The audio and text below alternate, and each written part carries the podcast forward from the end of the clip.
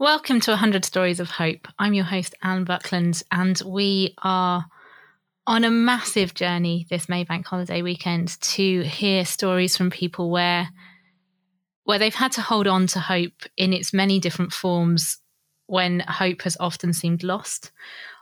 And it's it's just such a privilege to be sharing these stories and hearing from a number of different people all over the world of where they've found hope and how they've kept going.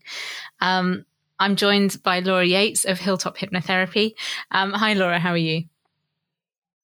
Hello, I'm good. Thank you, Anne. How are you? I'm good, thank you. Um, now, Laura, we're doing a, a number of, of podcasts with you, and you have so many stories from your life of where you've you've kept going, and also where you where you have kept going despite immeasurable odds against you. Um, and I think there's there's a whole source of strength in your stories for other people. Now you currently work with people, don't you, to help them find hope and hold on to hope. Hmm. I do. Um, yeah. What what other stories from your life do you have that, or or from um, people that you've encountered that to you epitomizes hope? Um, well, I mean, within my work, I encounter it a fair bit. Um, I work with a lot of parents um, with my hypnobirthing. Um, a lot of parents who are hoping for a calm, confident, relaxed birth, whatever that means. So, uh, I think a lot of hypnobirthing can be uh, misinterpreted because it's not just you know for those who want the natural birth surrounded by um, I don't know, whatever, and all calm and serene and everything. It's giving people the tools and techniques um, to have the experience that they want to and to stay calm with whatever's presented. So, I guess from that angle, the hope would be just to have. Um, I know for a lot of expectant parents, just to have that birth experience that they can look back on and smile rather than I know with some cli- a lot of clients I have, they're on their second or third children, and they're hoping for a better birth experience than they had the first time, maybe because they didn't, you know, have certain things in place to help them to have that. Mm-hmm. So, um, I know with the hypnobirthers and with my hypnotherapy clients, you know, I work with a lot of anxiety um, issues and stress, uh, pain management. And I think hope is what brings people to me a lot of the mm-hmm. time. Hope that things can be better and mm-hmm. that they can find that strength to hope for better days. And I just absolutely love supporting people to do that. And what tips would you have for someone? So you you meet a lot of people where that, that seed of hope is still there, that there can be something different, but they've got to a point where they they have to reach out. They haven't they haven't got it that they can they can do alone. They need support. How would you what advice would you give to someone who's kind of making those first couple of steps to thinking, do you know what? I can't do this alone. I would say reach out whether it's to a therapist or your doctor, always reach out, even if it's to a member of your family. Um,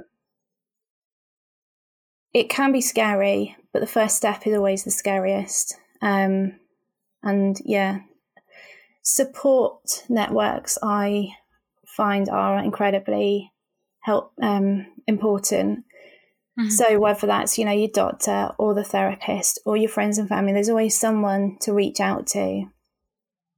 That's that would be my first port of call, I think. But also believing that this doesn't have to be the end of the story. Mm-hmm. We can always write a new one. And even when we're devoid of hope or feeling like there isn't any hope left, mm-hmm even if there's a spark of it, just hold on to that thought that it's going to be okay. That's amazing. So just that trying to keep chipping away and remembering that there are there are people around. Um, yeah. and yeah, I mean, you know, I've been through some times in my life when um, I've had no hope left. Um, actually, no hope, but that maybe a little spark of it deep down. Um, I didn't want to reach out to anyone. I just felt like the whole, you know, the whole world had fallen down around me at some points. But mm-hmm. I think the best thing that I've ever done is to reach out at those times um, and get that support that I've needed.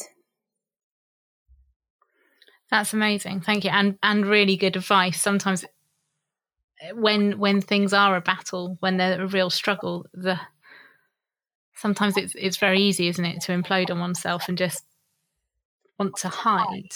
Hmm. And actually getting getting that last bit of strength to reach out can can really be the best thing to do. That's it. But also, I mean, I'm kind of encourage trying to encourage people also the people around to um, there was a Roman Kemp documentary a while ago and he said to ask are you okay but ask twice so if you have friends and family that you think are struggling reach mm-hmm. out to them don't necessarily reach ask wait for them to reach out to you kind of works both yeah. ways as well i like that as well are they okay but ask twice so, because it's very easy, isn't it, for someone to say, "Oh, are you okay?" and you're like, "Yeah, I'm fine." Off we go, and actually, that very active asking twice makes someone think.